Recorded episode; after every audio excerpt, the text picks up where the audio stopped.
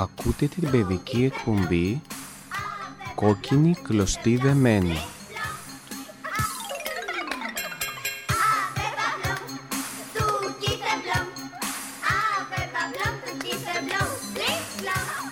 Την εκπομπή επιμελείται και παρουσιάζει η κυρία Τριανταφυλιά Μαζανάκη, γραμματέας του Ιδρύματος Εκκλησιαστική Διακονία, μαζί με συντροφιά παιδιών.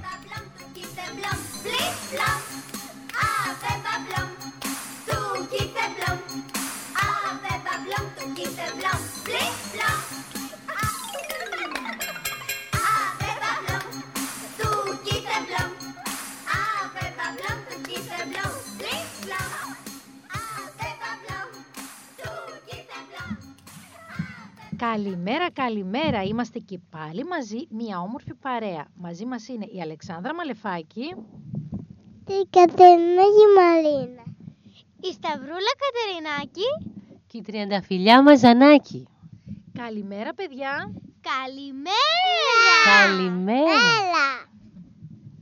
Να ξεκινήσουμε; Ναι. Κόκκινη κλωστή δεμένη. Στην ανέμη λιγμένη.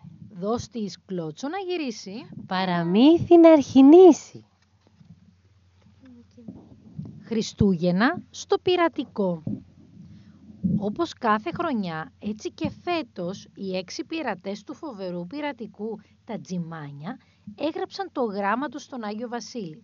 Το έκλεισαν προσεκτικά σε ένα φάκελο, έγραψαν απ' έξω τη διεύθυνση και το ταχυδρόμησαν στο πρώτο λιμάνι που βρέθηκαν πριν καλά-καλά μπει το φθινόπωρο. Ήθελαν, βλέπετε, να είναι σίγουροι ότι και φέτος ο Άγιος Βασίλης δεν θα τους άφηνε δίχως δώρο. Αγαπητέ μας Άι Βασίλη, θέλω να φέρεις ένα καράβι στο δρόμο μας τη μέρα των Χριστουγέννων. Ήμασταν καλά παιδιά, πλέναμε τα πόδια μας και λουζόμασταν όποτε βγαίναμε στη στεριά. Με αγάπη, Τζακ, Τζον, Τζέικ, Τζιμ, Τζάστιν, Τζούλιαν από το πειρατικό, τα τζιμάνια.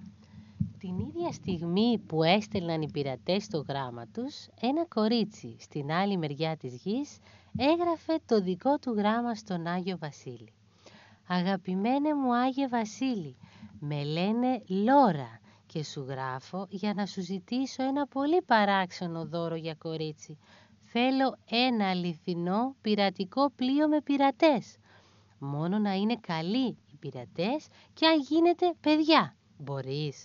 Αν δεν μπορείς, φέρε μου τότε μια φίλη. Σ' αγαπώ πολύ, Λόρα. Η Λόρα ήταν ένα κορίτσι σαν όλα τα άλλα, με μια μόνο διαφορά. Το, σπι- το σπίτι της δεν πατούσε στη γη, όπως όλων μας, αλλά έπλεε στη θάλασσα. Το δωμάτιό της δεν είχε τετράγωνα παράθυρα όπως όλο μας, αλλά στρογγυλά. Και από το παράθυρό της δεν έβλεπε σπίτια, δέντρα και περιστέρια όπως όλοι μας, αλλά κύματα και γλάρους. Το σπίτι της Λόρας ήταν ένα πλοίο που έπλεε αδιάκοπα στη θάλασσα και το δωμάτιό της μια καμπίνα δίπλα στην καμπίνα του καπετάνιου που ήταν ο μπαμπάς της. Και αν ρωτούσατε τη Λόρα πώς περνούσε στο πλοίο, θα σας απαντούσε ότι περνούσε καλά, πολύ καλά, μόνο που της έλειπαν οι φίλοι και η περιπέτειας. Μοναδική της παρέα ήταν η Τούτσι, η τρομερή μαϊμού της, που δεν την αποχωριζόταν ποτέ. Αλλά όπως και να το κάνεις, άλλο είναι να παίζεις με μια μαϊμού και άλλο με παιδιά της ηλικίας σου. Έτσι δεν είναι. Όσο για περιπέτειες, επειδή το πλοίο πάνω στο οποίο ταξίδευε ήταν ένα τεράστιο εμπορικό, από αυτά που πλέον ατέλειωτες ώρες στον ωκεανό, δίχως να συναντάμε ούτε πανί στον ορίζοντα, ε, βαριόταν λίγο η Λόρα. Κι ας είχε την Τούτσι με την τρέλα και με τα τρελά της παιχνίδια και τον Άλφη το μάγειρα που της έλεγε ιστορίες φοβερές με πειρατές και κουρσάρους. Η ιδέα να ζητήσει από τον Άγιο Βασίλη να της φέρει ένα αληθινό πειρατικό πλοίο με πειρατές της ήρθε ένα βράδυ που ο Άλφη της αφηγούνταν μια πειρατική ιστορία. Οι, πειρο... οι πειρατές αυτοί ήταν παιδιά και, έγ- και έγιναν, λέει, οι καλύτεροι φίλοι μιας πριγκίπισσας που ταξίδευε σε ένα μεγάλο πλοίο για την Αμερική. Γιατί να μην συμβεί το ίδιο και με αυτήν; Αν οι πειρατές, αν οι πειρατές είναι καλοί, είπε η Λόρα στην Τούτσι, καθώς έγραφε το γράμμα, θα κάνουμε ένα σωρό φίλους και μετά θα ζήσουμε μαζί τους ένα σωρό περιπέτειες. Τι λες Τούτσι; Η Τούτσι έξε το κεφάλι της και χώθηκε κάτω από τα σκεπάσματα. Πολύ φοβόταν ότι αυτή η επιθυμία της Λόρας θα τους έβαζε σε μεγάλους μπελάδες. Όταν ο Άγιος Βασίλης διάβασε το γράμμα των πειρατών, έσκασε στα γέλια. Τους ήξερε καλά αυτούς τους έξι. Ήξερε πόσο πρόθυμοι και καλοσυνάτοι ήταν και ας ήθελαν να πιστεύουν ότι ήταν άγριοι πειρατές. Ήξερε όμως και κάτι άλλο, ότι το δώρο που του ζητούσαν δύσκολα θα μπορούσε να τους το δώσει. Γιατί ποιο εμπορικό πλοίο δεν θα τρόμαζε στη θέα ενός πειρατικού; Ποιος καπετάνιος δεν θα έβγαζε τα όπλα για να πολεμήσει όταν θα έβλεπε ένα πειρατικό να τον κυνηγάει; Και στο τέλος τέλος, ποιος ναυτικός θα ήθελε να περάσει τα Χριστούγεννα πάνω σε ένα βρώμικο πειρατικό παρέα με ένα τσούρμο πειρατών; Κανείς. Φανταστείτε τώρα την έκπληξή του όταν, όταν λίγες μέρες μετά διάβασε το γράμμα της Λόρας. Αφού μου το ζητάτε και οι δύο θα γίνει, μουρμούρισε και ένα παιχνιδιάρικο χαμόγελο σχηματίστηκε κάτω από τα παχιά μουστάκια του. Ήταν Χριστούγεννα και όλο το πλήρωμα του εμπορικού πλοίου εκτός από το πιλότο της βάρδιας είχε μαζευτεί στην τραπεζαρία για το μεσημεριανό φαγητό. «Εσένα τι σου έφερε ο Άγιος Βασίλης, Λόρα» ρώτησε ένα ναύτης που τον έλεγαν Τρίκι. «Τίποτα ακόμα», του απάντησε αφηρημένα η Λόρα. «Το περιμένω. Μέχρι το βράδυ θα έχει έρθει». «Μα ο Άγιος Βασίλης τα μοίρασε τα δώρα», είπε ο Τρίκι. «Να, εμένα μου έφερε ένα καινούριο κασκέτο». «Το δικό μου δώρο θα έρθει από τη θάλασσα», είπε η Λόρα, ψάχνοντας με το βλέμμα της τον ορίζοντα για ένα σημάδι του πειρατικού. Τη στιγμή εκείνη η πόρτα της τραπεζαρίας άνοιξε με θόρυβο και μπήκε μέσα ο πιλότος της βάρδιας. Το πρόσωπό του ήταν άσπρο σαν πανί και τα μάτια του γουρλωμένα σαν του μπακαλιάρου. «Καπετάνιε, πειρατικό πίσω μας», είπε ξέπνια. «Το δώρο μου», είπε χτυπώντας χαρούμενη τα χέρια της η Λόρα, αλλά κανείς δεν της έδωσε σημασία καθώς όλοι έτρεχαν στο κατάστρωμα να δουν με τα μάτια τους το πειρατικό. Πίσω τους βέβαια και η Λόρα. «Σταματήστε, αλλιώς θα το μετανιώσετε!» Ακούστηκε μία φωνή από το πειρατικό που πλησίαζε με όλα του τα πανιά ανοιγμένα. Στο κατάστρωμά του η Λόρα διέκρινε έξι άντρες ντυμένους με ρούχα παρδαλά σαν να ήταν απόκριες. «Είστε το το δώρο που ζήτησα από τον Άγιο Βασίλη, τους φώναξε κάνοντας χωνή με τα χέρια της. Οι πειρατές κοιτάχτηκαν για μια στιγμή παραξενεμένοι και έπειτα ο πιο κοντός από αυτούς φώναξε «Όχι, εσείς είστε το δώρο που ζητήσαμε από τον Άγιο Βασίλη». Η Λόρα πρόσεξε ότι το πειρατικό ήταν στολισμένο σαν χριστουγεννιάτικο δέντρο.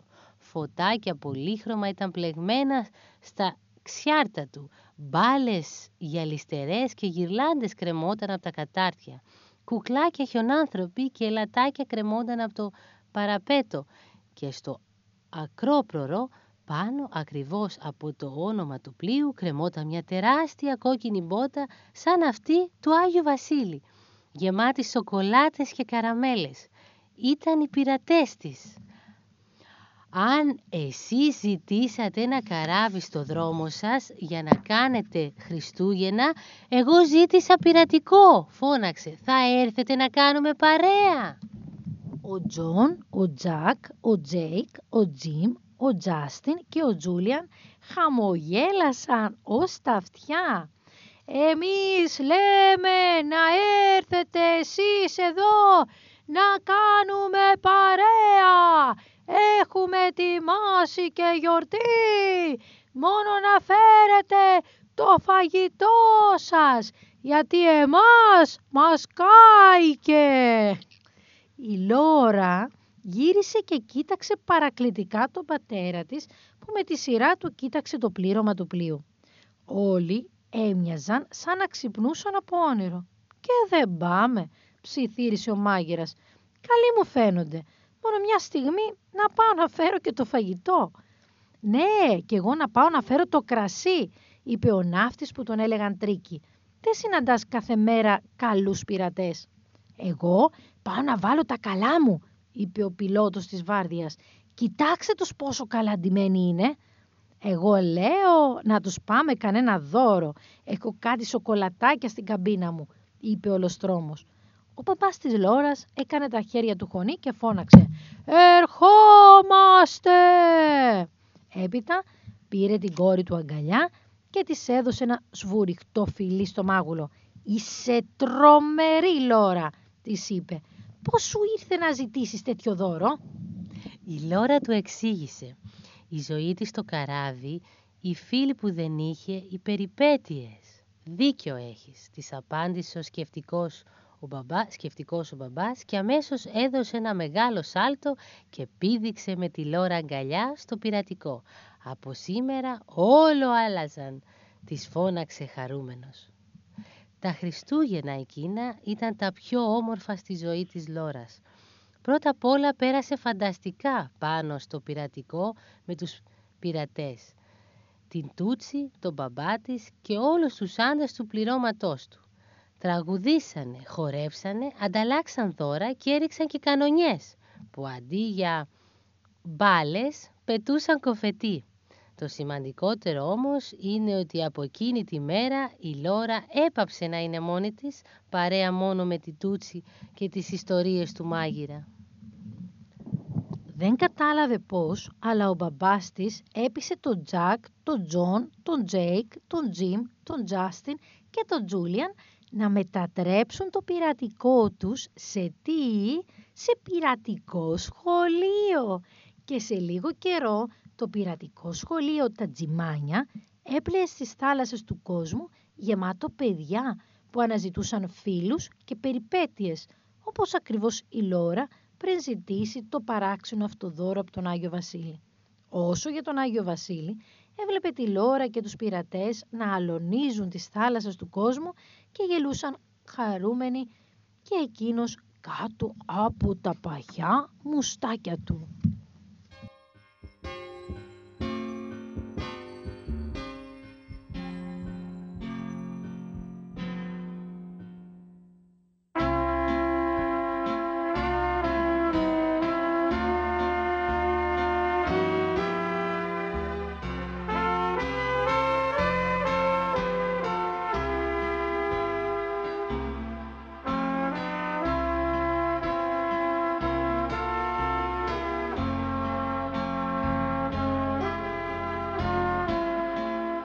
Δασάκι από έλατα των Χριστουγέννων.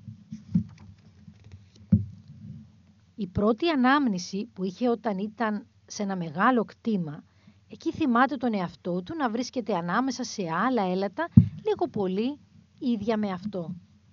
Μικρά όλα τους, κάπου στο ένα μέτρος ύψος, αλλά διαφέρανε στο πόσο το καθένα τους ήταν φουντωτό.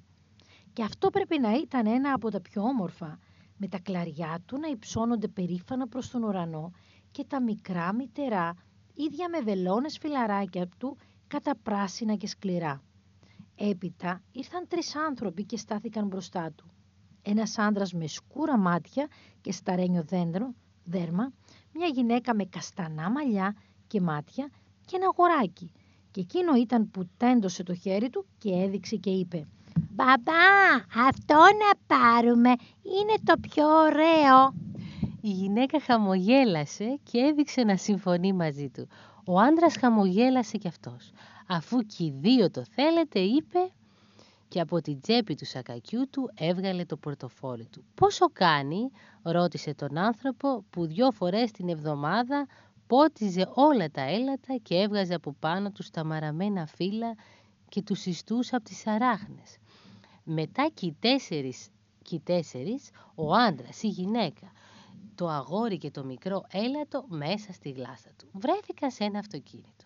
Τώρα πάμε να πάρουμε και τα στολίδια, είπε ο πατέρας. Να διαλέξουμε μπάλες μονόχρωμες, μπλε και κόκκινες, είπε η μητέρα. «Α, όχι δα», διαμαρτυρήθηκε το αγόρι.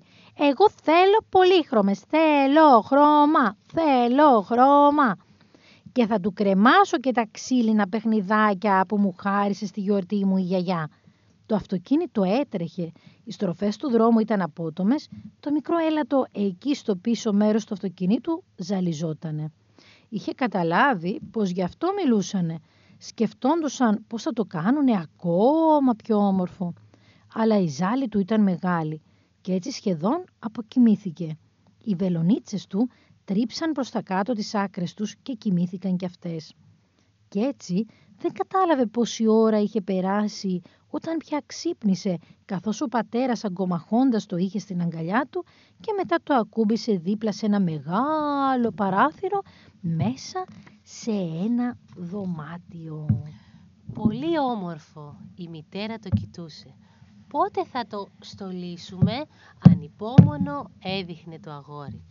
Το απόγευμα, είπε ο πατέρας, τώρα είναι ώρα για φαγητό. Το έλατο έμεινε μόνο του. Μόνο του, απέναντί του το τζάκι, πιο πέρα ο καναπές, δύο πολυθρόνες, το μακρόστονο και χαμηλό τραπεζάκι, το κατακόκκινο χαλί να σκεπάζει τις πλάκες και στον άλλο τοίχο η βιβλιοθήκη, να καμαρώνει για τα πολλά βιβλία που είχε διαβάσει. Είσαι από τα πιο όμορφα έλατα που έχω δει και ήταν η βιβλιοθήκη που πρώτη τον καλωσόρισε. Ελπίζω η γλάστρα σου να μην έχει καμιά τρύπα και με μου σκέψεις και με λεκιάσεις. Το χαλί πρέπει να καμάρωνε πολύ για τα όμορφα σχέδια και χρώματά του. Όταν όμως εγώ θα ανάβω, θα ζεσταίνεσαι και θα πρέπει να είσαι πολύ προσεκτικό, μην και ξεραθείς πριν την ώρα σου. Το τζάκι από απέναντι το προειδοποίησε. Μα δεν βλέπεις πως δεν είναι κομμένο, αλλά μέσα στη γλάστρα είναι με τις ρίζες του. Λίγο νεράκι παραπάνω, μέχρι να περάσουν οι μέρες των γιορτών και θα το βγάλουν έξω. Ο καναπές μάλλον ήξερε κι αυτός πολλά. Το έλατο δεν καταλάβαινε όλα όσα άκουγε. Η κούραση από το ταξίδι με το αυτοκίνητο το έκανε και πάλι να κοιμηθεί και ξύπνησε από τα γέλια του αγοριού και από το χάδι της μητέρας που στερέωνε στην κορυφή του ένα αστέρι. Το αγόρι πήρε να κρεμάει στα κλαριά του τις πολύχρωμες μπάλες, αλλά αλλού μια κόκκινη, αλλού μια μπλε, αλλού τη χρυσαφιά, πιο κίτικα τα πράσινη, λίγο πιο πάνω μια με ρίγες, λίγο πιο κάτω την άλλη με την ασημόσκονη.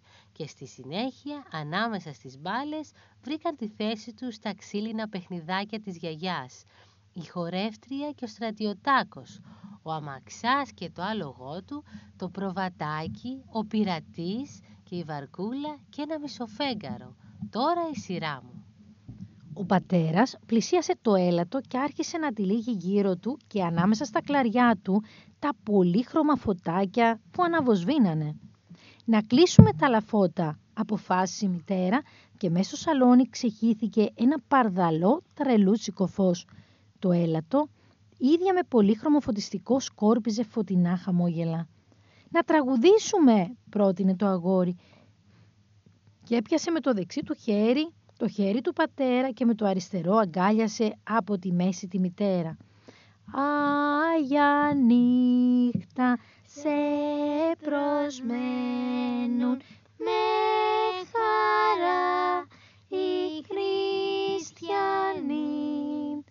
πατέρας φίλησε το αγόρι στο δεξιμάγουλο, η μητέρα το φίλησε στο αριστερό και η βιβλιοθήκη αναστέναξε.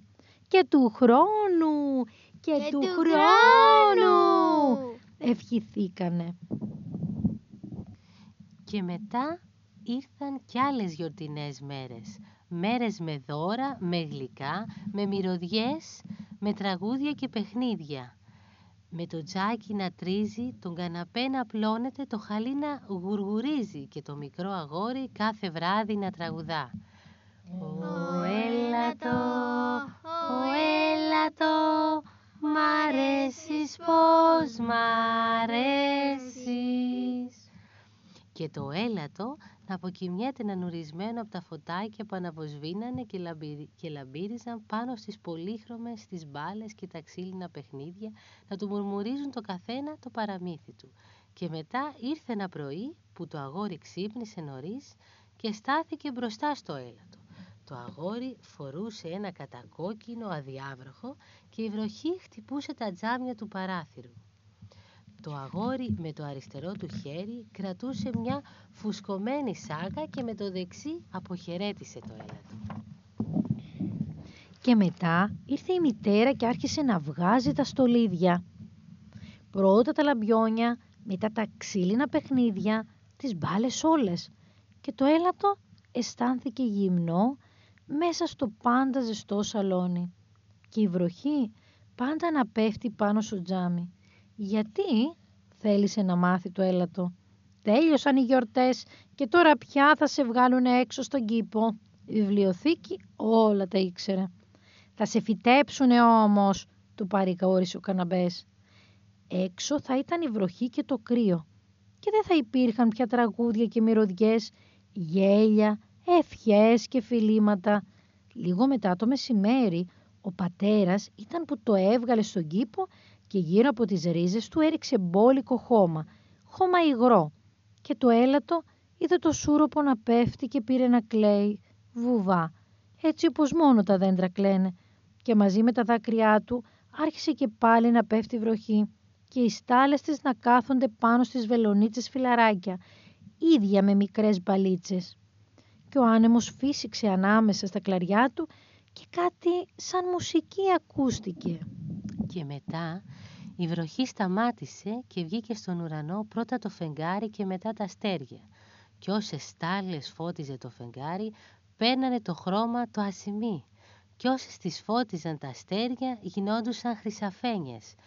Και μετά μέσα στα κλαριά του τρύπωσε ο σπουργίτης για να κοιμηθεί και κάποιο τσίου τσίου που είπε ήταν ίδιο με γέλιο ή παλαμάκι της χαράς. Και τότε το διπλανό δέντρο, ψηλό με χοντρό κορμό, έσκυψε πάνω από το έλατο και του μουρμούρισε. Και πού να δεις τα στολίδια της άνοιξης και τα τραγούδια που θα σου χαρίσουν τα τζιτζίκια του καλοκαιριού και τα υγρά χάδια του φθινοπόρου. Και τότε το έλατο σταμάτησε να δακρύζει και ύψωσε περήφανα τον κορμό και τα κλαριά Άπλωσε και κοίταξε ολόγυρά του τον κήπο και χάρηκε και κράτησε κρυφή την ελπίδα πως στις επόμενες γιορτές κάποιο νέο άλλο ελατάκι θα έρχονταν δίπλα του να φυτευτεί και μαζί θα φτιάχνανε τη δική τους οικογένεια, ένα δασάκι από έλατα των Χριστουγέννων.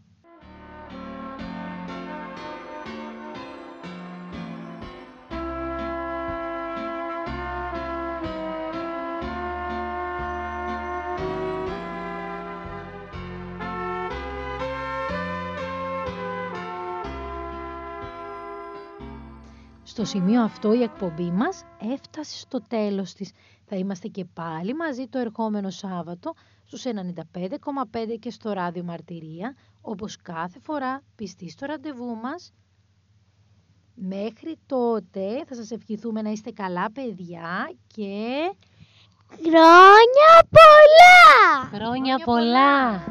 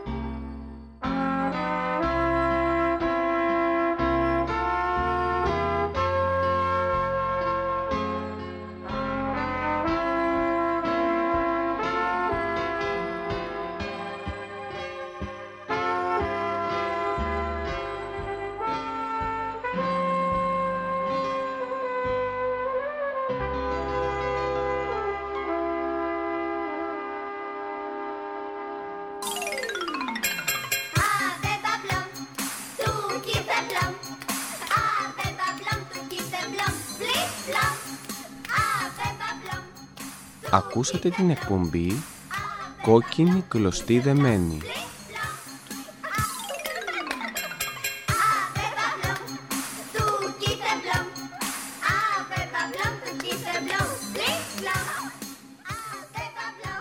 Παρουσίασε η κυρία Τριανταφυλιά Μαζανάκη, γραμματέας του Ιδρύματος Εκκλησιαστική Διακονία, μαζί με συντροφιά παιδιών.